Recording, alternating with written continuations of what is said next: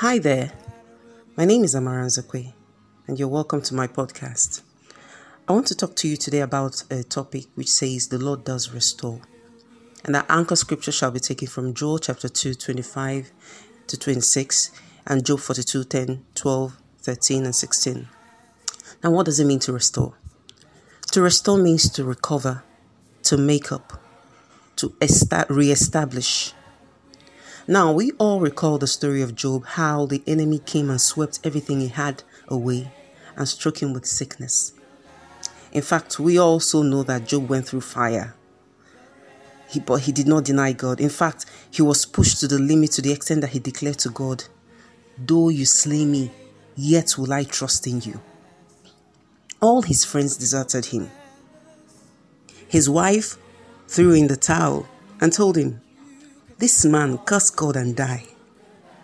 Now, even though Job went through a lot of moments of doubts, and at some point he even questioned God, he held on to some thread of faith. Have you at any point in your life felt like Job, even just for a little, like everything is against you, nothing seems to be working? All these years you've prayed and nothing has changed, you've been expecting. It seems your situation will never change. Even for someone, it might even be that things are going down the hill. I want you to I want to remind you today, remember how the story of Job ended.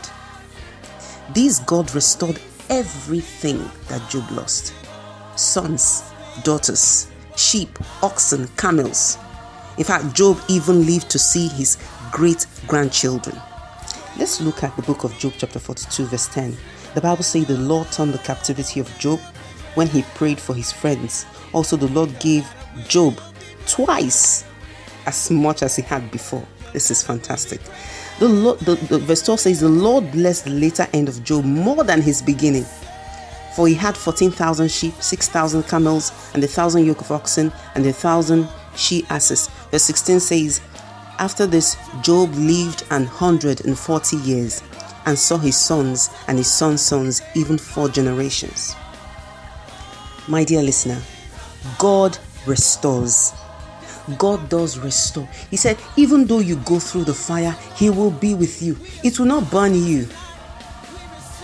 He will restore double to you. So don't give up. You must not throw in the towel. You have been expectant. The Bible says the vision is for an appointed time. Though it tarry or delay, Wait for it. That vision will not delay by a second on its appointed day. Our God is super faithful, He is too faithful to fail. We must be like our father Abraham, who through faith and patience inherited the promise of God. Now, the Bible says that Abraham did not stagger at the promise of God through unbelief, but he was strong in faith, giving glory to God.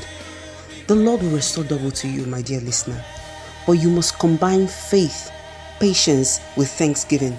Abraham did not stagger, he kept giving glory to God. No matter how the enemy tries to make you today to give up, I want you to set your face like a flint, like a rock, and say, and draw from the faith in your heart and say, Though God slay me, even to the extent that this, this thing slays me, yet will I trust in Him. Because God cannot lie.